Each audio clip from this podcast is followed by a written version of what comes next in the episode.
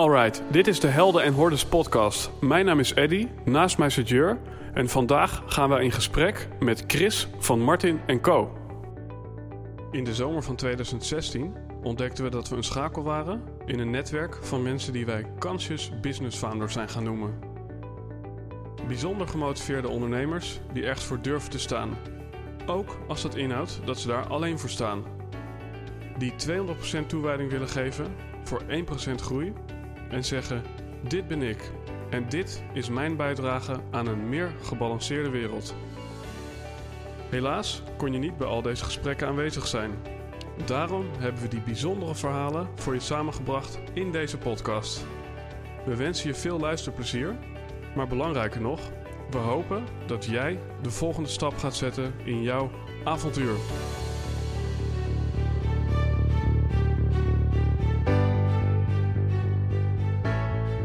Ja, Chris, tof om je hier aan tafel te hebben. Je bent geboren in het Zwarte Woud in Duitsland. Je woont inmiddels in Amsterdam, waar je in je eigen werkplaats de meest unieke interieurs ontwerpt. En op het moment rol je samen met je team een uniek concept uit, waarin jouw kijk op de wereld, je talent en een oplossing voor een meer gebalanceerde wereld hand in hand gaan. Chris. Hoi. Hoi. Mijn opa die had vroeger een uh, boekje. En dat boekje dat, uh, heette De Houthakker uit het Zwarte Woud.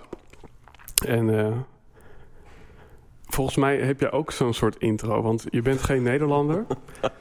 nee. Je komt oorspronkelijk uit Duitsland. Ja. En je woonde in het Zwarte Woud.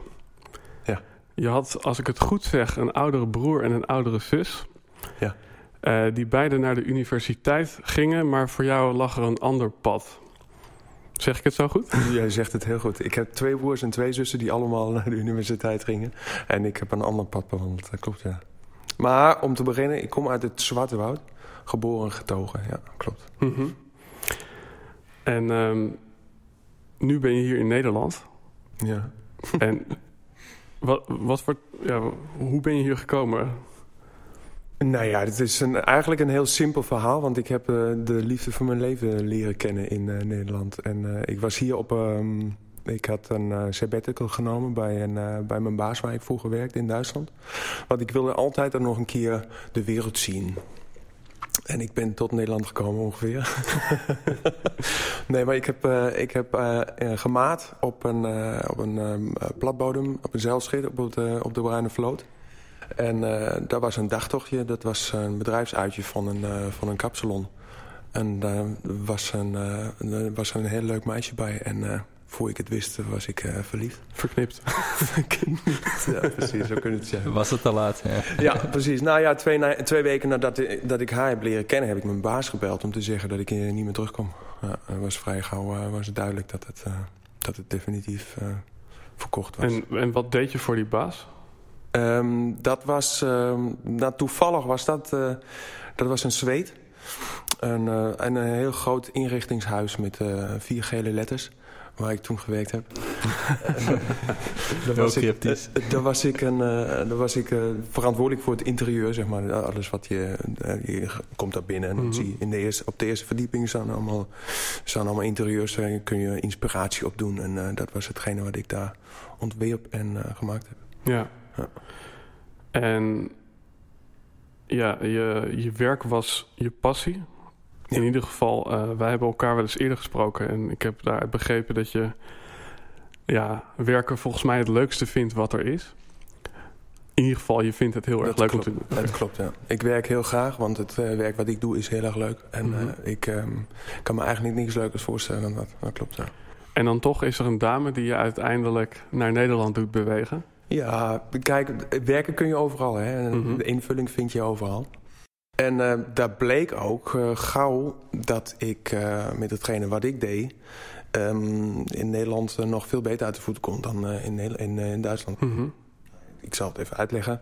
Ik ben van origine mijn leven lang al een meubelmaker. Dus toen ik bij Ikea werkte, dat was eigenlijk een beetje een uitstapje voor mij. Dat Mhm. mm -hmm. ik meer de, de inrichtingskant inging om, om uh, te, te, te, te verbreden, mijn horizon te verbreden. Um, ik heb wel uh, altijd als meubelmaker gewerkt. Dus heb me zo ook uh, gezien. en toen ik in Duitsland was, dan is de meubelmaker is het vak daar daar volg je een, een opleiding. Dat is een werk-leertraject heet dat. En dat is meestal bij een baas in een, in een bedrijf. En die, uh, uh, dat duurt drie jaar. En daarna ben je een gezel. Mm -hmm. En vanuit een gezel moet je minimaal vier jaar werken... om dan een meesteropleiding te gaan doen. En dan pas mag je eigenlijk een eigen bedrijf beginnen. Dus uh, um, daar zit een hele grote horde. Dat is in Duitsland zo ingebouwd. Um, je kunt dus niet zomaar een eigen bedrijf beginnen als, als meubelmaker. Um, want die opleiding kost natuurlijk ook, die, die opleiding tot meester, die kost uiteindelijk ook uh, veel geld. Dus die drempel is gewoon heel groot. Ja. Dus uh, een grote uitkomst was toen ik in Nederland kwam... dat ik uh, gewoon naar de KVK kon gaan. En mm -hmm. zei ik, uh, we gaan meubelmakerij beginnen. En ze zeggen, ja, hier is uw KVK-nummer en that's it. Ja. Dus wat dat betreft is Nederland voor mij eigenlijk een grote uitkomst. En, en, en nou ja, sindsdien doe ik het voor mezelf. Ja. ja. Ja, gaaf man. En uh, dus je, komt, je, je bent eigenlijk... Uh, met, de, met de neus in de boter gevallen. Ja, dat is het eigenlijk. Ja, ja, Je, je, kwam al voor iets wat super gaaf was. Dat je de liefde van je leven, leven vindt. En dan ja. Krijg je er eigenlijk ook nog misschien wel een leukere baan bij cadeau ook. Of is het niet leuker? Ja, het is ik heb heel graag voor een baas gewerkt. En ik heb het ook tien jaar lang gedaan. Mm -hmm. En ik heb er veel geleerd. En um, alles wat ik daar geleerd heb, dat kan ik nu verbreden. En uh, nu doe ik het tien jaar voor mezelf. En uh, het is het leukste wat me ooit overkomen is. Ja. ja. En um, ja, dat, dat meubel maken, want je geeft aan... ik heb een oudere uh, broers en zussen die universiteit hebben gedaan. Ja. Heb je bewust gekozen om die kant niet op te gaan? Of hoe liep dat? Ja, ja kijk, um, eigenlijk heeft het vak heeft mij gekozen. Dat uh, um, zeg ik heel vaak, heel graag ook. Omdat ik uh, in eerste instantie... Um, had ik op de middelbare school... werd gauw duidelijk dat school en ik... dat wij geen vrienden waren. Ja, zo, uh, zo kun je het wel zeggen. Nou, ik heb met veel pijn en moeite... Het was, het, met veel pijn en moeite heb ik elke, het einddoel van elk jaar behaald. Maar ergens in groep, uh, dat is dan bij ons een negende klas... dan ben je 15. En toen werd duidelijk dat... Dat, ja, ik kon gewoon niet zitten leren. Dat was voor mij niet. En uh, we hadden toen een stageplek. Vanuit school werd het georganiseerd. Mm -hmm. Dat we een week stage moesten lopen. En um, toen ben ik bij een, uh, ben ik bij een uh, meubelmakerij uh, terechtgekomen, één week. En dat was in ene en uh, ja, dat was wel een openbaring. Omdat ik natuurlijk voor het eerst ook echt met mijn handen... want dat werd van thuis eigenlijk ook niet echt gestimuleerd. Mijn, mijn, mijn ouders zijn uh, allebei universitair opgeleid. Dus uh, boeken zijn een belangrijke, spelen een belangrijke rol. En we hebben een bibliotheek en we hebben gewoon dat soort dingen. En um, dat praktische, dat, dat was wel buiten was een woud en, uh, en, we konden boomhutten bouwen en dat soort dingen. Dat deed ik ook. En er was ook gereedschap in huis. Maar er werd geen enkele aandacht aan besteed. Van, van, dus ik werd daar niet gestimuleerd. Dat mm -hmm. was, maar toen ik bij die meubelmaker terecht kwam, toen was het ineens... Dit was, dit was wat we met z'n allen gingen doen. Dus iedereen ging daar, ging daar gewoon met zijn handen bezig. En dat was voor mij wel een openbaring, ja. ja. Maar dan te zeggen, nou, dit is wat ik wil gaan doen, dat was het, uh, dat was het nog niet. Maar toen aan het einde van het jaar bleek dat ik het, uh, het einddoel van, van het schooljaar niet zou gaan behalen. Dat ik uh, dat jaar zou moeten overdoen. Toen zei mijn moeder heel wijselijk, nou ja, misschien moeten we toch maar kijken of je wat anders gaat doen. Die baas waar ik toen de stage heb doorgebracht, die, ehm, die had er wel oren naar. Mhm. Mm -hmm. Dus die heeft mij genomen zonder dat ik een diploma had op school. Ja. Dus ben, zonder diploma ben ik eigenlijk die opleiding begonnen. Wat, uh, wat toen buitengewoon was, omdat ik... Uh, ik was, nog niet, ik was nog niet 16. Je moest minimaal 16 jaar zijn om aan, ook aan de grote machines te mogen werken. En um, daar verdeed ik allemaal nog niet aan. Ik was ook de jongste dan toen op de, op de opleiding. En um, dat uh, is eigenlijk... dat was gewoon dat was gewoon goed zo. Maar eigenlijk plaats je je daar uh, juist volgens mij in een heel bijzonder rijtje van mensen. Want volgens mij zijn mensen zoals Steve Jobs... Ja, die, die is ook een keer van de universiteit getrapt. Die is zelfs een keer ontslagen uit zijn eigen bedrijf. Ja. En ik geloof dat dat ook voor Bill Gates geldt. Ja. Dus ik geloof dat je op een bepaalde manier ook een soort... Ja, maatschappelijk gezien een soort weirdness moet hebben om, uiteindelijk, om uiteindelijk te eh, komen. Ja, ik vind wel, ik vind wel frappant. Nou ja, ik vind het wel grappig dat jij me vergelijkt of de vergelijking trekt Steve Jobs of Bill Gates. Um, zo heb ik het zelf nog niet bekeken, maar tegelijkertijd um, geloof ik er ook in dat je om ergens heel goed in te zijn um, ook heel veel tijd aan moet gaan besteden. Mhm. En uh, hoe meer je tijd besteedt, hoe beter je wordt. Ja. Er zijn er is een veel beroemde uitspraken over gedaan. Maar er is een, uh, is een uh, basketbalcoach, een Amerikaanse basketbalcoach. Die heeft gezegd... Um, when you're not training, someone else is. And when you meet each other, you will lose. Dat betekent zoveel tijd mogelijk te besteden aan het ding wat je aan het doen bent. En dan komt de perfectie of komt de, de, uh, komt de mastery, mm -hmm. om het zo maar te zeggen, komt dan vanzelf op een gegeven moment. Ja, maar dus eigenlijk dat Duitse meesterschap, dat heb je gewoon eigenlijk in eigen hand genomen.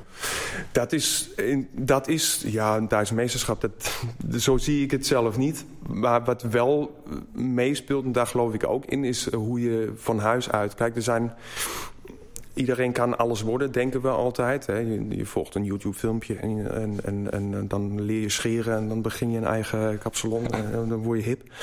Um, en ik denk dat als je ergens echt goed in wil zijn... dat daar gewoon een hele leven aan vooraf gaat. En dat zie je ook bij, bij al die jongens. Kijk, we kennen Bill Gates pas toen die Microsoft succesvol had opgezet... en dat het mhm, allemaal een mhm. fantastisch bedrijf was.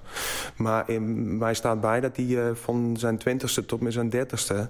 Um, uh, iets van tien jaar in een, uh, in een cubicle heeft gezeten... en, en eigenlijk zijn ding heeft geperfectioneerd. Ja. En dat is het verhaal wat er niet bij verteld wordt. Dus ja. de, de mastery komt echt puur door dat je de uren en uren uh, geïnvesteerd heb in. Ja, en dan, en dan, zijn er eigenlijk twee vragen die in me opkomen. En uh, het, het, mooie hier aan vind ik... wij hebben het vaak over commitment. Mm we zeggen in het intro van deze podcast... mensen die ergens voor staan... Mm -hmm. ook al staan ze daar alleen voor. Ja. Je kunt ook zeggen... ook al komen er hordes, dat ze toch doorgaan. Ja. Eigenlijk twee dingen die bij mij opkomen is... Uh, de ene vraag is, waar sta jij voor op? En ik ga die ander ook nog even stellen. Mhm. En dat is, waar ben jij de beste in ter wereld? Ik denk namelijk dat uh, iedereen is ergens de beste in ter wereld. Mhm. Als je uitgaat van het idee mhm. dat als je verschillende dingen met elkaar combineert, dat je altijd een ieder mens een unieke combinatie legt. Ja. En dan kun je bijvoorbeeld zeggen van... Uh, nou, wij vertellen bijvoorbeeld uh, voor ondernemers hun verhaal. Ja. En we zijn goed in dingen mooi maken, goed presenteren. Ja. Dus een website waarin je je verhaal kraakhelder vertelt... nou, daar ja. zijn wij in ieder geval heel erg goed in. Ja, denk. precies. En, en dan kan ik me zo voorstellen dat... je beschrijft hier van... hey, ik ga iedere dag uh, bepaalde vlieguren maken. En dat verhaal wordt vaak niet verteld. De toewijding die je nodig hebt. En er wordt ook wel eens gezegd 10.000 uur heb ik gehoord. Minimaal, ja, precies. Um, dan is het volgens mij heel belangrijk dat je ergens voor opstaat. En dat je je passie en je talent met elkaar combineert. Ja, nou ja, je, je, je zegt heel veel dingen nu. Uh, nummer één, uh, jij durft het net ook niet te doen. Jij bent wel heel goed in iets, maar je durft niet te zeggen dat je de beste ter wereld in bent. Dus de stelling, daar ben ik het niet helemaal mee eens. Ik denk zelf dat ik een hele goede meubelmaker ben. Mm -hmm. Maar ik uh, kom niet regelmatig, maar ik kom wel mensen tegen waar ik ook tegenaan kijk. En zo, dit kan nog beter. En dit, dus iedereen, denk ik, niemand die van zichzelf durft te zeggen... ik ben de beste ter wereld. Um, waar ik voor opsta is zeker um, dingen mooier maken. Dus ik, mhm. heb een, eh, ik, heb een, eh, ik heb een, wel een behoefte om een bijdrage te leveren... die, uh, die, uh, die verder gaat dan, dan, dan een dagelijks... Hoe moet ik het zeggen? Um, nou ja, waar ik in eerste instantie voor opsta elke ochtend is weer een, een dingetje. Ik heb, uh, er moet iets gemaakt of er moet iets, uh, uh, meestal een probleempje waar ik aan zit te knagen. Um, vanochtend was het weer dat, een, uh, dat ik een kast moet maken voor een klant. En dat met die plint functioneert niet, want er zit een speciale deur voor. En uh, ik denk, dit, dit moet ik oplossen. En hoe eerder ik dan opsta, hoe sneller ik tot de conclusie kom. Mm -hmm. Daarmee ga ik gisteravond ga ik daar naar bed, maar dan kan ik het ook echt wegleggen. Maar vanochtend denk ik dat die plint, hoe doe ik dat? En dan, uh, doe ik een aantal eh, dingetjes en dan uh, zit ik in, uh, zit ik in, sta ik in de douche en dan komt het tot me. En dan weet ik de oplossing voor de plint. Dus dat is eigenlijk... Mhm. Dat is... dat soort, dat soort vraagstukjes, heel klein en gewoon heel dicht bij me... omdat het echt vanuit mijn professie komt. Dat vind ik gewoon heel erg leuk. Ja, ja en je noemde net het woord mooi maken. waarom, waarom is dat belangrijk voor jou? Ja, wat is, daar moeten we eerst kijken wat is mooi. Hè? Wat, iedereen vindt natuurlijk iets anders mooi. Um, ik vind dingen vooral mooi op het moment dat ze ander, dat, dat uh, als het andere mensen mooi vinden. Kijk, ik, ben, ik stel me vanuit mijn professie stel ik me heel erg in dienst van iemand anders. Want uh, meestal mensen die bij mij komen, die hebben uh, een idee of een, die hebben een droom over een, een meubel of een interieur of een keuken of wat dan ook. Die ze niet uh, die, ze nog niet, die ze niet kunnen kopen ergens anders. En dat moet dan gewoon helemaal op maat gemaakt. Nou, vanuit die vanuit dat perspectief ben ik degene die dan moet proberen te achterhalen... wat is hetgene wat de mens, wat de mens wil. En eh, daar dan een vorm aan geven die ook betaalbaar is en die ook maakbaar is. En, die ook, eh, hè, dat, het, en dat is elke keer weer dat traject wat mij, uh, wat mij triggert ook... Om, om dat ook helemaal mogelijk te maken mhm. voor klanten. Dus het is in die zin mooi, want ik probeer natuurlijk mijn eigen smaken... enigszins ook in terug te brengen. Want ik, ga, ik kan geen dingen maken die ik zelf niet mooi vind.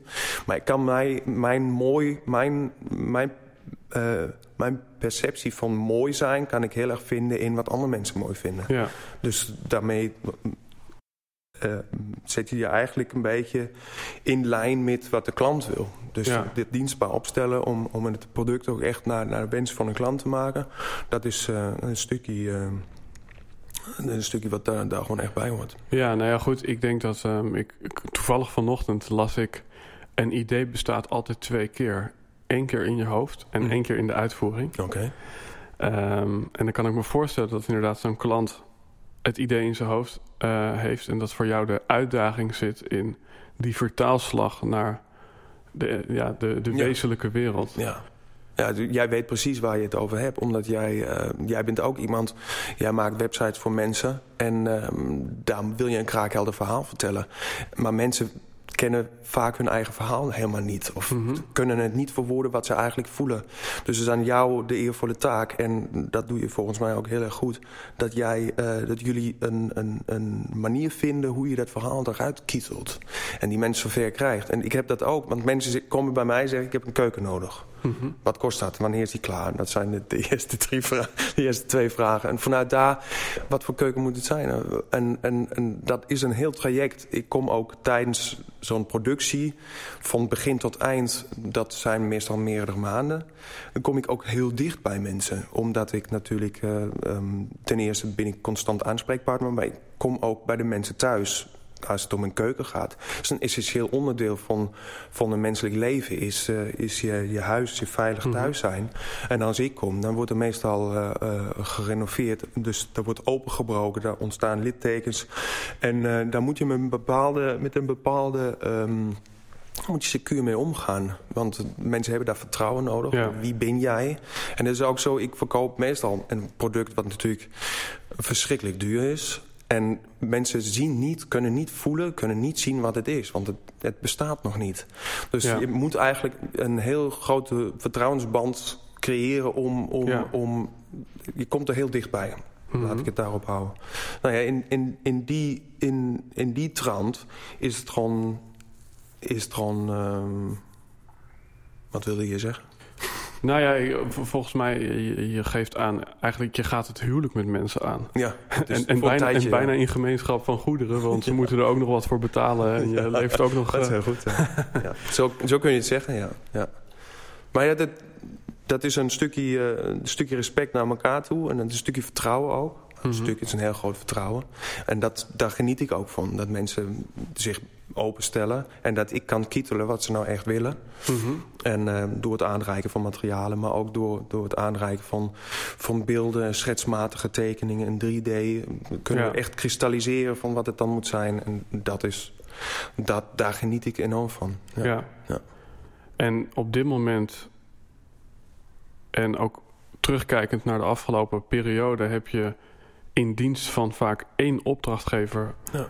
Gewerkt. Ja. En dan heb je gewerkt met hoogwaardig materiaal. Ja. Is dat waar je mee door wil gaan? Ja, er is. ehm, kijk, ik, heb, ik zit er nu. Ik zit er nu ehm, acht, 23 jaar in. En eh, de eerste tien jaar heb ik eigenlijk ermee doorgebracht om, eh, om alles wat ik kon te perfectioneren. Dat was in loondienst, dus de, de, professional, de professionaliteit van mijn vak... die heb ik in die eerste tien jaar vergaard. En eh, ik ben nu tien jaar zelfstandig. Dus in die tweede tien jaar, zie zo voel het voor mezelf... heb ik eigenlijk eh, geperfectioneerd wat het als bedrijf moet zijn. Hè? Hetgene wat ik kan, hoe kan ik het verkopen? Hoe zet ik het in de markt? Mhm. Eh, wat zijn de dingen die ik zelf wil? Een stukje management erbij, weet je wel? Wat, eh, eh, een professioneel eh, offerte maken. En weet je wel, die, die hele ding wat eigenlijk bij de zelfstandigheid komt. En ik ben een professional, mijn management is goed. En nu komt eigenlijk dat, dat derde stukje... De, ik maak elke keer maar weer één, man, één iemand blij. En Ja. die trajecten duren drie maanden. Dus heel, veel duur, eh, veel, eh, kost veel geld. Gaat gemoeid met veel moeite. eh, met veel energie die daarin gestopt is. En ehm, is ook projectmatigheid. En de impact die ik daarmee genereer... die is verhoudingsgewijs relatief klein. En ik zou graag, en dat is het stukje entrepreneurschap, als je dat zo, eh, als je dat zo wilt formuleren, ehm, dat er een visie ontstaat. Wat kan ik er nog Ja. mee? Is het een enkele iemand die ik blij maak, kan maken elke keer weer? Zou ik misschien, want ik Mhm. geniet er heel erg van om mensen blij te maken. En met hoogwaardige materialen, precies wat je zegt, eh, kan ik dat vermenigvuldigen? Kan ik, ik, ik, zie, ik, ik denk in structuren. Heel En, goed. ehm, je geeft hier aan, je hebt een eerste periode van tien jaar. ja. En zo, ja, in mijn beschrijving, en misschien generaliseer ik het dan een beetje, maar heb je in die eerste tien jaar, heb je eigenlijk van de wereld geleerd hoe je het moest doen. Heel goed. In die tweede tien jaar heb je geleerd hoe je zelf met die kennis en eh, toepassing en theorie zelf wereld dingen kunt maken. Ja. En nu, komt En nu ga je die derde tien jaar in Ja. en dan geef je het weer terug aan de wereld. Dat is, dat is de bedoeling, precies. Dus dan is het eigenlijk wel mooi. Het is eerst nemen, eh, Ja. een soort van... Digesten, Ja. maar ver, ver- weer verteren terug- en en, dan en teruggeven. Ja. ja, precies. Ja, Maak er meer van. Dat is, dat is denk ik wel een uitgangspunt. eh, eh, dat je iets toevoegt. Mhm. dat, dat er iets terugkomt. Ja. waarin eigenlijk die laatste tien jaar... of eigenlijk de tien jaar die nu pas gaan starten... zou, Ja. zou je het ook kunnen zeggen. Ja. Dat zijn misschien de tien jaar die eh, in het teken staan... van misschien wel je idealen of je missie... of wat, dat wat Ja, je wilt doorgeven. ja, precies. En misschien is dat een hele complexe vraag... maar wat wil je doorgeven? Wat, wat, wanneer... We hebben net een vraag gesteld, waar sta je voor op? Ja, precies. En nu draai je hem even om. Je gaat s'avonds slapen. Ja. Of je gaat slapen na jarenlang werken. Ehm, of je moet iets doorgeven aan je kinderen. En wat, wat wil je doorgeven? Of die vraag, hè, waar wil je aan herinnerd? Of wat wil je dat mensen zich herinneren als ze aan jou denken op het moment dat je... Oftewel, wat moet op je... Dat, dat soort vraagstellingen. Wat, eh, wat gaan mensen op je begrafenis zeggen? Of wat zou je willen dat ze Ja, dus, ik, dacht, ik dacht het is wel een beetje heavy om zo te formuleren. Nee, maar dat nu mag je het zelf doet... eh, Nou, we leiden allemaal een eindig bestaan. Dus eh, vandaar dat we ons best wel daarmee mogen... ehm, die vraag best wel mogen stellen. Ehm, als, het, eh, als dat eh, een keer zover komt... dan wil ik zeker weten dat ik eh, alles in mijn macht staande heb gedaan...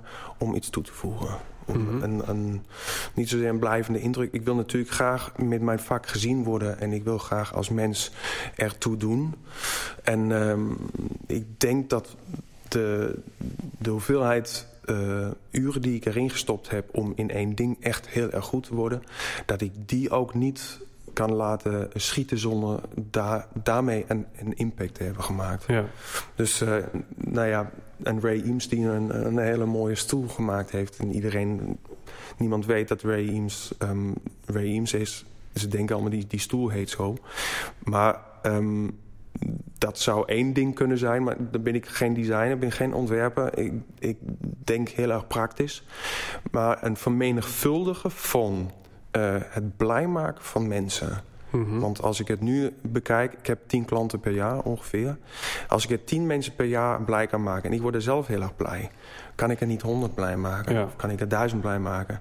Dat, uh, dat moet mogelijk zijn. Dus dat, dat, is, dat zou mijn ding kunnen zijn. Kan ik met hetgeen wat ik kan, kan ik daar uh, veel meer mensen bereiken dan die tien per jaar. Het gro groter maken dan, je, Ja. dan, je, dan jezelf. Dan ik zelf ben, Ja. precies. En heb je daar, eh, ben je daar al in begonnen? Ja. Je- ja, nou ja, goed, je, stelt, je stelt nu die vraag, maar volgens mij heb je het antwoord ook al, toch? Ja, v- vraag jij maar gewoon. Dan, nee, maar het- kijk, het, is, het idee is om... eh, ik zit met een, met een aantal dingen zit ik, eh, zit ik altijd. Ten eerste is natuurlijk omdat ik vanuit mijn vak ehm, weet wat er, wat er speelt... Hoe de, hoe de bedragen functioneren, wat de materialen zijn... waarmee wij ons omgeven in het algemeen. En ehm, ik zie wat, wat eh, geproduceerd wordt en hoe het geproduceerd wordt en voor welke prijs. En ik kan een beetje, ik heb een kijkje achter de schermen natuurlijk. En ik weet bijvoorbeeld hoe een IKEA functioneert. En ik weet ook eh, hoe het eigenlijk een beetje in elkaar steekt. En daar heb ik een paar vragen bij. En dat zijn vragen die ehm, ik niet gesteld heb tot nu toe, omdat ik het antwoord stiekem weet, precies wat hij zegt. En eigenlijk, het antwoord zint me niet.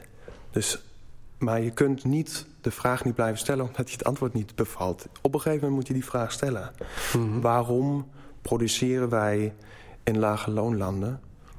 Waarom laten we de producten voor een habbekrats overkomen met alle pollution die daarbij hoort, de, de uitstoot van CO2 van al die vrachtschepen? Ehm, waarom kopen we het hier voor heel weinig geld, waardoor de waarde die we voor het product hebben zodanig is dat het niks uitmaakt als we het weggooien? En waarom blijft die cirkel doorgaan? Eh, en eh, vooral, wat kan ik eraan doen? Mhm. En op het moment dat ik die vraag stel, is het antwoord... ja, de makkelijke antwoorden zijn die... ja, die producenten zijn schuld, die moeten, daaraan, eh, eh, die moeten daar eh, iets veranderen. De klant is schuld, want hij moet het niet meer kopen. Maar ja, ik ben zelf producent. En ik ben zelf klant. Dus ik kan het wel weg, wegwuiven naar andere mensen... of ik kan het doorschuiven naar andere mensen. Maar als ik de vraag echt stel, dan is het antwoord... dat ik er zelf dus ook iets zou moeten kunnen doen. En dan de logische vraag, wat kun je doen? Ehm, en dan heb, daar, daar ben ik over na gaan denken. Nou, een heel concreet verhaal is... ik ben dus eh, vader geworden, al een aantal jaar geleden. En niet één keer, maar drie keer. En ehm, toen werd ik voor het eerst eh, geconfronteerd met een tijdelijk meubel. Namelijk een kinderbedje. En het kinderbed is, want ik maak tot nu toe maakte ik meubels voor de eeuwigheid. Zo zie ik het zelf. En de mensen die bij mij komen maken, bestellen meestal ook dingen die, die... Ik heb laatst een keuken gemaakt voor een sterrenkok. Dat, die zei ook tegen mij, dit is mijn laatste keuken, dus eh, doe je best. En dat, eh, Mhm. dat weegt dan zwaar, maar dat is hoe ik het ook zie. Als ik het doe, als ik eh, daarover nadenk, daar gaat zoveel energie in. En zoveel eh, wordt daarover nagedacht. Dat, is, dat gaat eh, lang mee. Dus Ja. eh, de ultieme duurzaamheid is gewoon de aandacht die je eraan besteedt. En de energie die daarin gaat. En toen ik dat kinderbedje voor mijn... Ik had Ja. natuurlijk de behoefte, toen ik voor het eerst dat hummeltje in mijn, hand, in, in mijn hand hield... in mijn arm had, dacht ik, natuurlijk ga ik voor hem een kinderbedje maken. Ja, En tegelijkertijd besefte ik... eh, ja, dat heb ik... Toen wist ik nog niet dat ik er Ja. drie zou eh, nemen. Maar ehm, de eerste is... Het is een tijdelijk dingetje. ja. Want je hebt hem niet lang nodig. Mhm. Eh, dus hoeveel energie kan ik eraan besteden... zonder dat het overbodig is. Maar ook met wat voor materiaal ga ik het maken. Mhm. Ik wilde natuurlijk het meest gezonde wat er is. En ik had er nog wat liggen, dus dat heb ik gedaan. Ehm, en ik heb het nog twee keer gedaan. Elke keer weer een ander bedje. De derde, moet ik toegeven, dan zit je zodanig eh, in je... Dat is dan weer een fase dat je daar eigenlijk geen tijd voor hebt. Dus dan, dan... Oftewel, die tijd die je hebt, die is te duur. Dus dan koop je er toch maar in. En toen ben ik gaan kijken, wat bestaat daar eigenlijk op de markt? En eh, dat, deed me, dat deed me even schrikken. Hmm. Heeft nog heel lang geduurd totdat ik erachter kwam. Ehm, we kopen dus met z'n allen bedden die ergens gemaakt zijn... van materiaal wat uh, niet schadelijk is. Wat niet wil zeggen dat het gezond is. Um, en dat hebben we een tijdje nodig en vervolgens gooien we het weg. En die cirkel, dat moet anders kunnen. Nou, daar ben ik over na gaan denken. En daar is dus uh, er zijn een aantal uh, dingen in voortgekomen, wat ik dus heel graag doe. Ik maak heel graag mensen blij, dus het is een noodzaak. Dat bed heeft een bestaansrecht, iedereen wordt eens een keer ouder. En dan is dat bed uh, heel erg leuk om te hebben. Maar het is het minste probleem wat je hebt op dat moment. Mm -hmm. hè? Mhm. Want je, je wordt helemaal overrompeld met wat er allemaal gaat gebeuren met je. En het kinderbedje is een noodzaak. En als je die noodzaak echt zo, zo, zo vormgeeft dat het en duurzaam is om dat woord te gebruiken... maar dat van enkel hoogwaardig materiaal gemaakt is. Maar ook die tijdelijkheid uh, in het ontwerp eigenlijk terugkomt. En uh, dat het vooral betaalbaar is. Want kijk, als ik hele hoogwaardige materialen uh, ga gebruiken... dan wordt het vreselijk duur. Mensen kunnen het ook niet betalen en willen het ook niet betalen. Dus om al deze vraagstukken bij elkaar te voegen... ben ik op het idee gekomen om een hoogwaardig meubel te maken... wat lokaal geproduceerd wordt... Uh, van enkel duurzame materialen die je niet koopt, mm -hmm. maar dat kun je bij mij leasen. Dus ik maak dat bedje voor jou en jij kunt het leasen. Daar maken we een afspraak over. Je betaalt een luttel bedrag voor. En aan het einde van de rit, als je kind groter groeit dan dat bedje... dan uh, geef je dat bedje aan mij terug. Ja, ja super, super gaaf. Volgens mij is het een soort van next level... omdat het eerst allemaal ging over duurzaamheid... Nou, ik geloof, hoe lang moeten we nog over duurzaamheid praten? Want ja. volgens mij wordt dat op een gegeven moment gewoon de standaard. Of zoals Loesje zegt, uh, hoe lang uh, zijn uh, duurzaam biologisch nog alternatief? Ja. Waarom is het eigenlijk niet alternatief standaard. om het ja. allemaal op een andere manier dan dat te doen? Precies, ja. En dan is de, de, de volgende stap, dat is volgens mij minder bezitten en meer toegang tot. Ja, dat denk ik ook, ja. Ja, en het mooie aan dit concept vind ik, natuurlijk uh, past het naar mijn inziens in deze tijd. Omdat het gaat inderdaad over bewust kiezen voor materiaal. Uh, duurzaamheid, om dat woord nog maar eens een keer te gebruiken. Ja, voor de laatste keer dan. Voor de laatste keer. Maar het is bijna eh, symbolisch of metaforisch, omdat je daarmee het kind het meest waardevolle bezit van je leven. Ja. Het meest waardevolle bezit van je, ja. van je leven. Ja. Die geef je eigenlijk direct of indirect met de wieg mee. Met de paplepel ingegoten. Ja, ja dat, is, dat is het. Wat, wat voor wereld ja. uh, naar jouw inziens het zou moeten zijn. Precies, dat is het. Ja. ja. En dat is misschien een hele kritische vraag. En ik heb hem je al eens een keer gesteld, maar ik ga het gewoon nog een keer doen. Doe maar. En dan heb je zometeen allemaal moeders. En die maken gebruik van dit lease-concept. Dus die betalen per maand een bedrag. Ja. En die krijgen dan zo'n mooi kinderbedje uh, in plankjes bezorgd. Ja. Ja, die mogen dat daarna in elkaar zetten. Ja. Heel, en eenvoudig, heel eenvoudig. Ik heb het stukje laten zien aan, aan, een, aan een vriendin van mij. En die zei, dus net Ikea, maar dan leuker. dus het is uh, gereedschapsloos. Het is, het is gewoon heel simpel om te doen. Ja. Daar gaat het om, de eenvoud. En dan, uh, ja, dan hebben ze zometeen dat bedje daar staan. Ja. En dan is het bij IKEA zo, daar is een mooie TED-talk over. Die noemen het het IKEA-effect. Dat op het moment dat je iets zelf in elkaar gaat zetten... Klopt. ook al is het het laatste gedeelte... Klopt. dan ga je er meer van houden. Ja. En als je ergens meer van gaat houden... is het dus nog moeilijker om er afstand van te doen. Ja. En dan hebben we het hier over een kinderbedje... wat volgens mij voor moeders, net zoals het kind zelf... een super waardevol bezit is. Dus hoe doe je daar na x aantal jaar weer afstand van? Hoe het is, een, het, is zelfs iets wat vaak van generatie op generatie wordt doorgegeven, toch? Kinderbeetjes. Klopt. Um, daar heb ik over nagedacht in de beginselen. Um, het juiste antwoord denk ik nog niet gevonden te hebben. Wel is het zo dat ik, um, dat ik uh, zelf natuurlijk ook... Mijn, mijn ouders hebben ook de kinderbedden of één enkel kinderbed uh, op zolder gehad. En mijn broers en zussen hebben ook allemaal kinderen gekregen. Dus er waren op een gegeven moment waren een aantal kinderbedden... die ik allemaal aangeboden gekregen heb op het moment dat ik zelf uh, vader werd.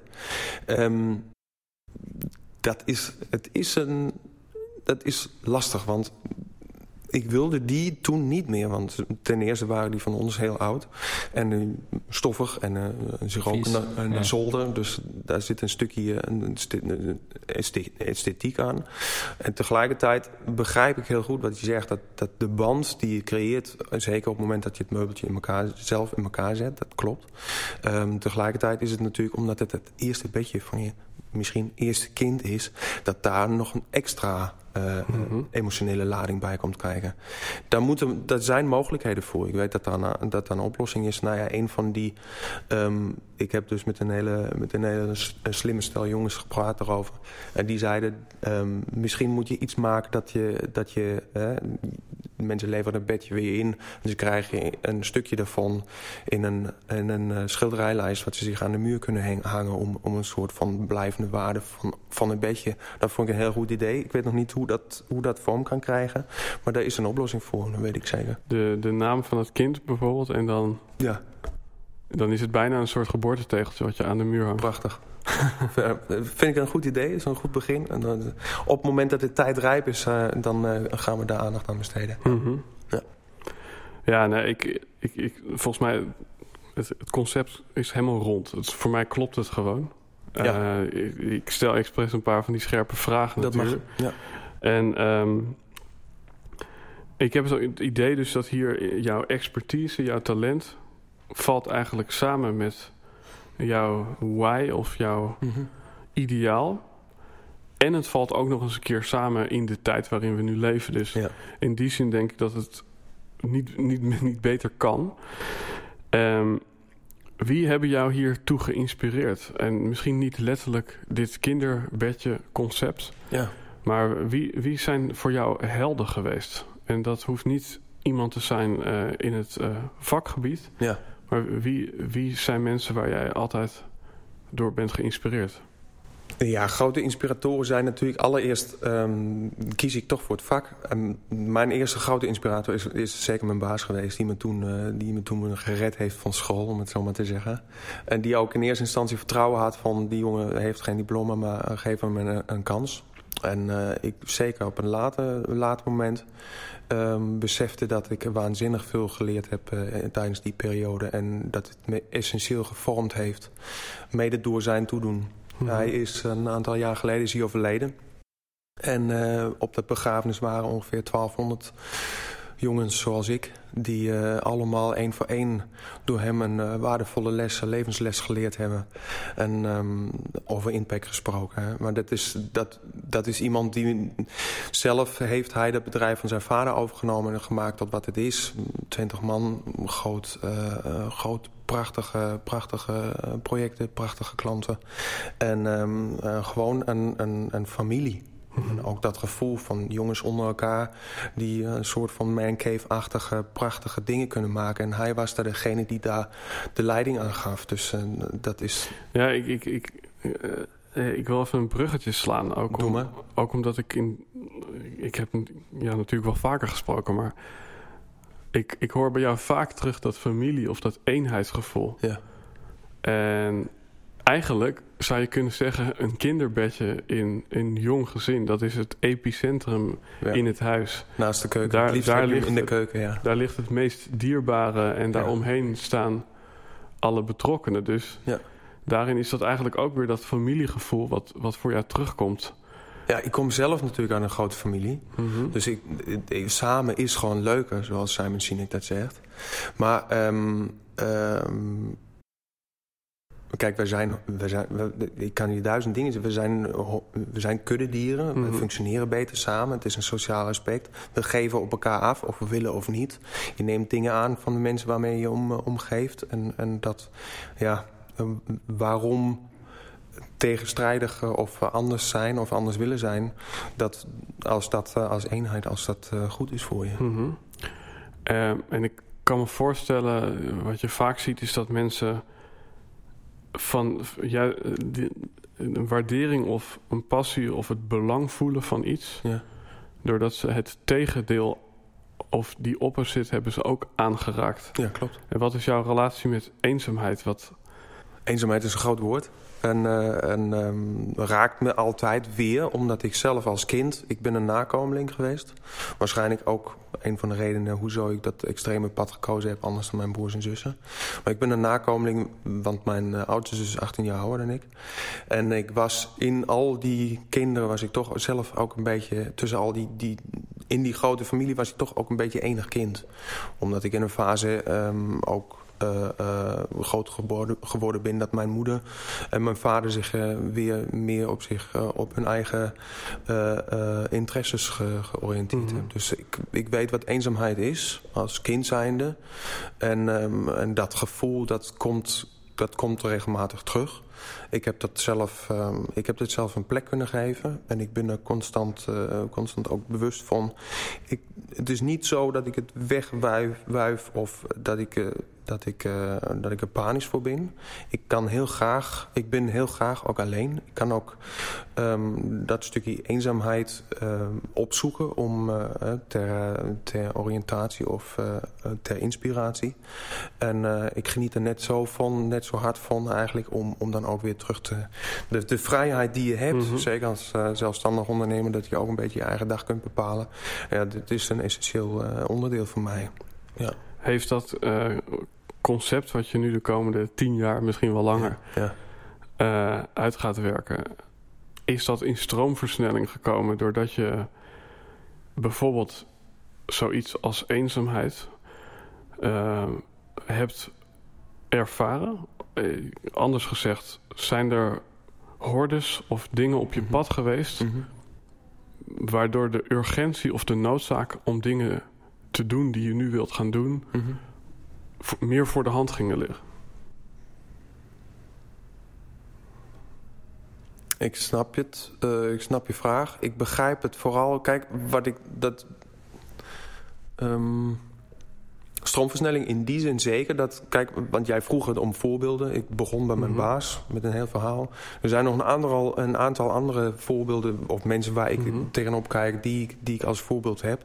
En um, een daarvan, dat is bijvoorbeeld... Um, dat is Ingvar Kamprad. Dat is, de, dat is de oprichter van IKEA.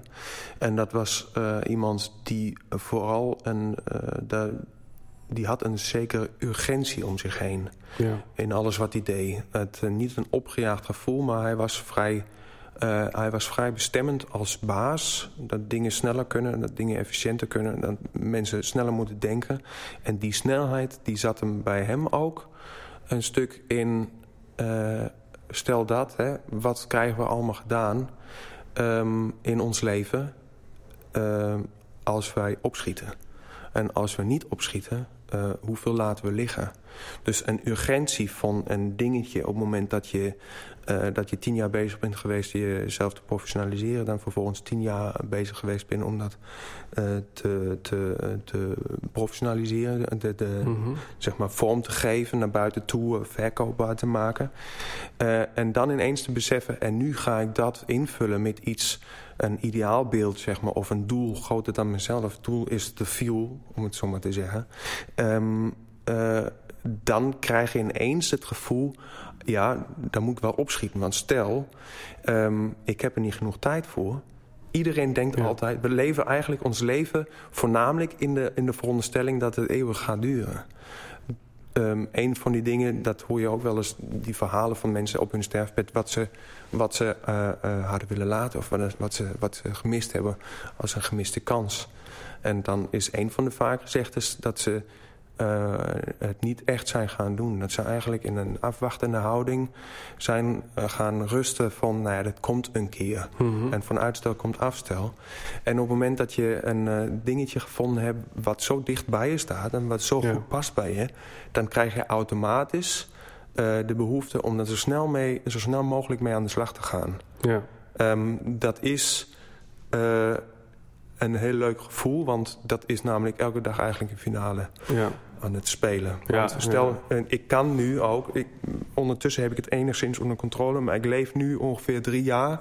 in die, die constante wervel van wat er allemaal om me heen gebeurt tegelijkertijd. Uh, uh, hoeveel mensen ik ontmoet die ook uh, bijdragen erin kunnen leveren. En ook die, waar dat resoneert omdat ik mensen ontmoet die in hetzelfde kader ook met hun ding bezig zijn. En dat inspireert heel erg. En tegelijkertijd heb ik het gevoel als ik, als ik het morgen niet meer zou kunnen doen... heb ik dan vandaag alles gedaan ja. wat in mijn macht stond. En dat gevoel dat, dat heb ik nu een aantal jaar... En dat zet, wel, dat zet er wel de druk op voor mezelf. Er is geen deadline meer uh, met een klant, zeg maar. Mm -hmm. Dat ik een toezegging gedaan heb dat de keuken af is omdat die jaar is. Wat ik vaak, op, en wat ik vaak heb. Maar dat is uh, zeg maar een afspraak met de oneindigheid. Want ja. als ik, als ik uh, het is pas het begin en het is nog niet tot dragen gekomen. En het heeft gewoon een bepaalde tijd nodig dat ik, dat ik het project echt kan opzetten. Um, dan moet ik heel snel zijn. Um, want als ik er morgen niet meer ben en het ligt daar nu, dan is, dan, uh, dan is het een verloren kans. Ja. En hoe, hoe doe je dat dan tijdtechnisch? Hoe, uh, hoe, uh... ja, dat is een goede vraag. Ik werk 20 uur per dag en ik slaap, ik slaap 4 uur. Ja. Je staat vroeg op, toch? Ik ben een seizoensmens, dus in de winter is het wat anders. Maar lente is, is extreem. Ik word vanzelf wakker. Um, tussen, half, tussen drie en half vier. Ja, dat, het gaat heel ver. En het is, lichamelijk is het best wel zwaar.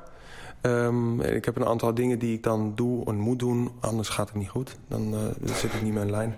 Maar meer dan, uh, meer dan vijf uur zit er niet in per nacht. Ja. Ik heb ook nog een vrouw en drie kinderen. En ik wil natuurlijk ook een goede vader zijn. Ja. Dus daar zit qua, qua tijdsplanning heb ik een aantal, stap, een aantal dingen gedaan om het allemaal mogelijk te maken. Ja. Ik vind het grappig, hè? Ik hoor een soort dubbelingen in wat je nu zegt. Wat dan? Heb nou je het ja, zelf ook waarschijnlijk? De, de, dubbeling is eigenlijk dat je... Um, je wilt van de ene kant het meest uit de tijd halen die je hebt. Ja. En je slaapt dan uh, gemiddeld gezien minder dan, dan gemiddeld in ieder geval. Ja. Um, en dan, kun, zijn, dan zijn er waarschijnlijk mensen die zeggen... ja, maar als je nou eens meer gaat slapen... Ja. Dan word je misschien wel 30 jaar ouder. en dan heb je weer meer tijd. Ja, precies. nee, ik merk, ik merk zelf dat ik, um, dat ik beter draai uh, uh, met een klein beetje slaaptekort. Um, als ik meer slaap, merk ik dat ik slomer ben. Ik heb, tijd, ik heb meer tijd nodig om op te starten. Ja. En uh, het is een beetje, je wordt een beetje grillig alsof je te veel koffie hebt gedronken. Dat, ja. dat gevoel. Ik weet niet of het gezond is, maar het voelt heel goed. Ja. Want het gaat ergens over. Het is niet zo dat ik uh, aan het feesten ben. Maar hetgene wat ik echt doe, dat vervult me heel erg. Dus vooralsnog denk ik niet dat het ongezond is. Maar heb je dan ook het gevoel als je zo voor, voor dag en dauw opstaat... dat je ook... Uh eigenlijk een soort van die, ja, die eenzaamheid even hebt weer, zeg maar. En er weer helemaal een moment voor jezelf. Ik, ben, ik, heb zelf zo, ik heb zelf niet zo over nagedacht, maar ik geniet er enorm van. Uh, ik ben, uh, ik ben uh, een aantal jaar verhuisd naar, naar Noord-Holland. vanuit Amsterdam naar Noord-Holland, vanwege de kinderen ook. Omdat we een beetje buiten wilden gaan wonen. En dat was zeg maar pre-Koentunnel voordat oh, ja. de tweede buis van de Koentunnel mm -hmm. vrij werd. En daar, gaan, uh, daar ging er regelmatig vanaf half zes ging de file ontstaan. Um, dus wat je deed om gewoon um, uh, voor de file uit te zijn... is eigenlijk om half vijf echt naar de zaak te gaan. En daardoor ben ik getriggerd om... s ochtends vroeg uh, in mijn eentje, zonder file naar de, naar de zaak te gaan... en daar de eerste twee uur hè, in mijn eentje door te brengen. En ik geniet er enorm van, nog elke dag. En daarom is het waarschijnlijk ja. ook waarom ik het doe. En het is zo vergroeid dat het automatisch gaat. Ja, ja. En, uh, want de file is er al lang niet meer. Je kunt er ook gewoon... Mm -hmm. Je rijdt nu in één stuk door. Um, maar dat, die, dat gedrag is erin gebleven, omdat ik geniet van de eenzaamheid. Dat klopt. Want je bent ook alleen op de weg, hè? Ja, er zit ook een bepaalde romantiek in, denk ik. Zeker nu in de zomer. Het is de upcoming, de, de opkomende zon over de ja, Beemster. Is, het is een, ja. is een vergezicht. Ik rij soms in de auto. Ik word er zo emotioneel van dat ik ervan moet huilen. Dat is, uh, omdat het gewoon... De rijp staat gewoon op de velden. En je ziet uh, konijnen. En er zijn er zelfs reeën onderweg. En het is uh, spectaculair. Helemaal in je eentje. 180 kilometer per uur. Precies. nou, een, een, andere dubbel, uh, om die nog even af te maken, is dat je geeft hierin aan van ja, je hebt op een bepaalde manier haast, want je weet ja. niet hoe lang je hebt. En dan vind ik, uh, nou, wij zeggen wel eens, er is altijd een lek bij de loodgieter. Ja. En uh, uh, als verhalenvertellers uh, hebben wij af en toe moeite om ons verhaal te vertellen. Ja. Of we worden niet gehoord, omdat ja. er niemand luistert. Ja. En um, dan zeg je haast of haasten. En tegelijkertijd is wat je wilt uitdragen hoogwaardig. Mhm. aandacht. Mhm. En dat zijn woorden die ik eerder zou associëren met vertragen. Ja. Snap je wat ik bedoel? ik snap. Dat, er zit een tweestrijdigheid in, dat klopt. Aan de ene kant. Aan de andere kant uh, vult het elkaar ook aan. Omdat, uh, kijk, op het moment dat ik mens, andere mensen in staat stel... Uh, om te kunnen genieten van een hoogwaardig product... Um, dan uh, betekent dat niet dat ik dat product moet maken op een heel langzame en rustige manier. Dat is misschien bij groenten zo. Mm -hmm. Die willen we al rustig laten groeien, dat het een gezonde groente wordt. Um, ik denk dat jij als degene die, eh, die het uit gaat dragen... best wel wat energie erin kunt stoppen... dat het alleen maar rijker wordt. Ja. Dus het is een stukje investering ook van mij. Mijn tijd, mijn energie, maar ook mijn, mijn grease, mijn, hersen, uh, mijn hersenen... Uh, om, om dat stukje zo waardevol te laten worden... dat andere mensen dat kunnen genieten. Daar heb ik er best wel voor op. Maar dat is ook wat wij zeggen... 200% toewijding voor 1% dat groei. Is, ja. Het is gewoon, als je uh, gaat geven of gaat uh, werken eraan... Dan, dan ook echt met 200% energie. Ja, het is de enige manier hoe het, uh, hoe het echt wel ja. wordt. Ja. ja, maar het gaat ook weer over een stukje dat, dat bewustzijn. Doe alles. Mm -hmm. Gewoon ja. full conscious. En, mooi. Ik heb nog een aantal vragen voor je. Eigenlijk heb ik er nog 100 miljoen miljard. Maar die... Okay. Stel maar, stel maar de belangrijkste. We, maar we hebben haast. um, Urgentie, hè? dus geen haast. Nou ja, Be quick but not in a hurry, zeggen ze. Kijk, ondertussen oh, klinkt er een muziek op de achtergrond. Oh, um, dat muziekje kunnen we gewoon even lekker laten klinken. Mijn vraag aan jou is... Als je een billboard zou mogen neerzetten... zo groot als een huis... Ja. ja. En die staat dan op een gegeven moment langs de snelweg... En iedereen komt daar dagelijks langs rijden. Wat zou je daar dan opzetten? Wat is jouw boodschap aan de mensen? Wat heb jij tot nu toe geleerd wat je wilt delen?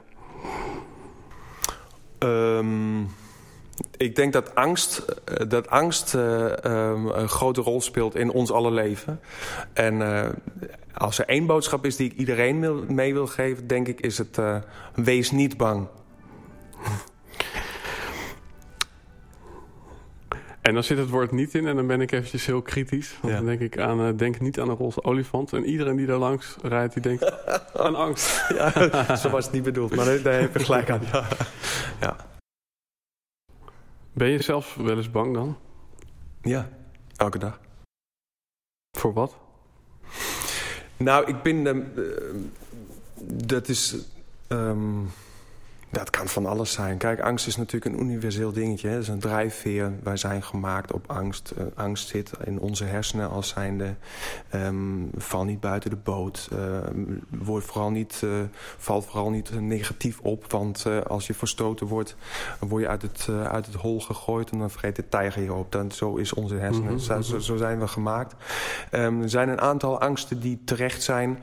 die ons ook beschermen. Hè? Als ik een geluid hoor... ik loop op straat en ik hoor een heel hard geluid achter mij... dan is het goed dat ik intuïtief opzij spring. Want het zou zomaar een auto kunnen zijn wat uh, ontregeld over de stoep rijdt... en mij uh, omver zou kunnen rijden. Dus mm, er zijn een aantal angsten die, die bestaan en die zijn goed. En er zijn een aantal angsten die, uh, die bestaan, die zijn niet goed. Mm -hmm. En aan ik denk, we hebben daar allemaal wel eens... Uh, we weet, iedereen weet, als ik dat zeg, weet iedereen waar ik het over heb. Kijk, een, een, alles kun je positief en negatief zien. Dus alles moet je gaan gebruiken. Oftewel uh, moet, moet je in een context zien... Uh, waardoor die hapbaar, verwerkbaar of tastbaar wordt. Ja. Zeg maar. En wat, zijn er dingen die jij doet? Heb jij rituelen om minder uh, vaak uh, angstig te zijn? Ja. Zijn er sowieso rituelen? Ja, natuurlijk. Kijk, ik, heb, ik, zelf, ik zeg altijd, ik ben baas van de ALO. En dat is niet, uh, dat is niet de, de opvoeding voor lichamelijke... De, lichamelijke de, de opleiding voor lichamelijke opvoeding. Niet die ALO. hoewel het wat met lichaam te maken heeft. Um, mijn ALO is de angst, de luiheid en het ongeduld. En dat zijn de drie grote krachten waarmee ik uh, te, te kampen heb, elke dag weer. En uh, daar ben ik de baas over. Want als ik, als ik niet bewust controle oefen op waar ik bang voor ben of niet... of wat mijn luiheid is of niet... Ehm, dan, dan ehm, kan ik niet doen wat ik moet doen. Mhm. Dus het er zijn een aantal rituelen, zoals dat ik bijvoorbeeld wel elke dag sport... Uh, om puur mijn lichaam uh, te dwingen om, uh, om bezig te gaan. Want dan merk ik ook, de, de, de energie die ik ervan krijg... die kan ik weer gebruiken om me echt te concentreren bijvoorbeeld. Um, ik heb een aantal rigoureuze keuzes gemaakt wat betreft uh, afleiding. Zoals het laatste is dat ik eigenlijk mijn telefoon regelmatig vergeet... om niet afgeleid te worden door alle pingetjes en, uh, en rode lampjes die daar branden.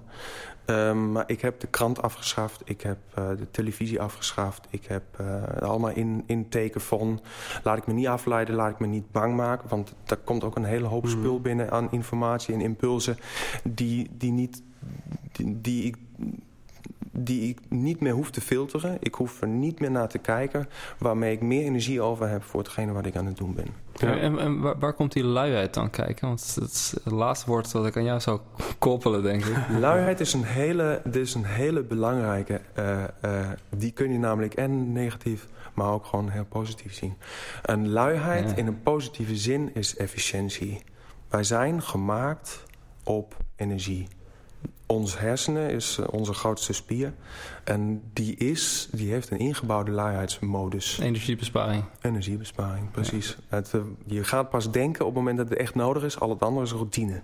En uh, is een positieve luiheid, als het gaat om business bijvoorbeeld... waarom het wiel zelf uitvinden als je het ergens anders kunt afkijken. En dat is een, een luiheid die heel erg efficiënt is... en die toegestaan is, mijns inziens. En die ook handig is. Dus ja. luiheid is een goed ding. Um, en luiheid is ook... Uh, luiheid is, daarom zeg ik, het is de ALO en daar moet je de baas over zijn. Controleer waar je, wanneer je lui bent en wanneer niet. En met name over het denken. Want als jij duizend keer uh, hetzelfde hebt meegemaakt... en dat patroon ziet, ziet je hersenen... dan zeg je, oh, dat is altijd zo. Maar de duizendste en eenste keer is het anders. En aan jou de eervolle taak om daar weer eens bewust van te mhm. worden... en dat, daar een vraag bij te stellen en dan echt te gaan denken. En het vergt waanzinnig veel energie om dingen die altijd zo geweest zijn... niet te aanvaarden als zijn, oh, dat is zo, dat doen we zo... of dat, kan niet anders. En kritische vragen te gaan stellen over de status quo. Want daar komt die innovatie uit voort. Maar dat betekent, het is gewoon spier... En dat, is, dat is echt in je, in je, in je hoofd uh, uh, een training die je elke dag weer moet doen. En dan, en dan denk ik, als je in jouw ALO het woord lui heb, luiheid hebt zitten... Mhm. dan moet ik ook denken aan iemand die laatst tegen mij zei... ja, ik ben niet efficiënt genoeg. Mhm. Of ik moet beter worden in time management. Maar ik mhm. denk de mensen die dat zeggen... die zijn daar vaak al verder in dan de gemiddelde. Ja, denk Want ik ook ik denk dat de meeste mensen uh, niet eens heel erg bewust bezig zijn met hoe hun tijd verloopt en hoeveel tijd er verloren gaat. Ja.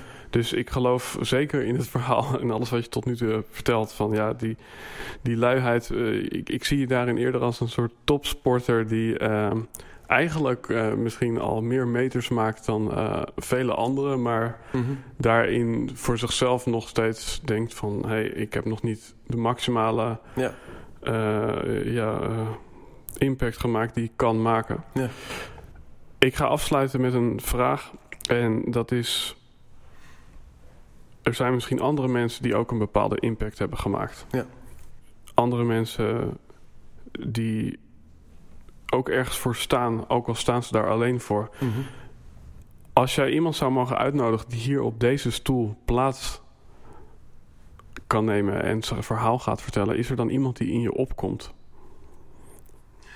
Uh, ja, natuurlijk. Kijk, um, um, als je mij echt vraagt om te refereren naar de volgende iemand die je dan zou kunnen bellen, die dan er ook echt zou kunnen komen, um, dan, dan, moet ik, dan moet ik anders denken dan. Want ik gun jou bijvoorbeeld uh, iemand als. Uh, Branson is al gebeld, hè? Dus die komt heeft al. heeft hij opgenomen? Is alles beslissende vraag. nee, hij laat zijn telefoon op thuis liggen, want dan ja, wordt hij minder afgeleid door pingetje. nou, de, de, de, Richard Branson zou bijvoorbeeld eentje zijn, maar ik denk dat ook een Warren Buffett, die mega investeerde uit Amerika, is bijvoorbeeld een heel interessant iemand. Een heel integer persoon. Als je zijn video's ziet op YouTube over wat hij zegt en hoe hij het zegt, het is gewoon, dat is gewoon leuk om naar te kijken. Mhm. Dus daar kunnen we veel van leren. Maar ik denk heel tastbaar iemand. Nou ja, um, in mijn netwerk gisteren toevallig iemand uh, mogen ontmoeten. Dat is uh, Anton Theo van, uh, van bedrijf Plank. Die maken duurzame productieprocessen uit, uit restafval. Die proberen afvalstromen een nieuw leven in te blazen. En dat, op een ingenieuze manier. Dat is bijvoorbeeld iemand die, waar je nog wat van kunt opsteken. Dat lijkt me leuk. Als je hem zou bellen, vraag van wil je meedoen aan onze podcast. Dat, dat zou eentje zijn. Ja. Tof. Of anders gewoon Bill Gates, uh, Steve Jobs. Oh ja, maar die, uh, die hebben we gehad. Die, ja, uh, dacht ik al. Waren, ja. ja. we moeten ergens beginnen. Daarom is het ook een eer om hier te mogen zitten met al deze grote namen. hey, um, zometeen dan heb jij een heel tof kinderbedje.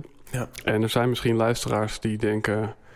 Wauw, dit past echt helemaal in mijn filosofie. By the way, ik heb ook nog iets in mijn buik. Ja.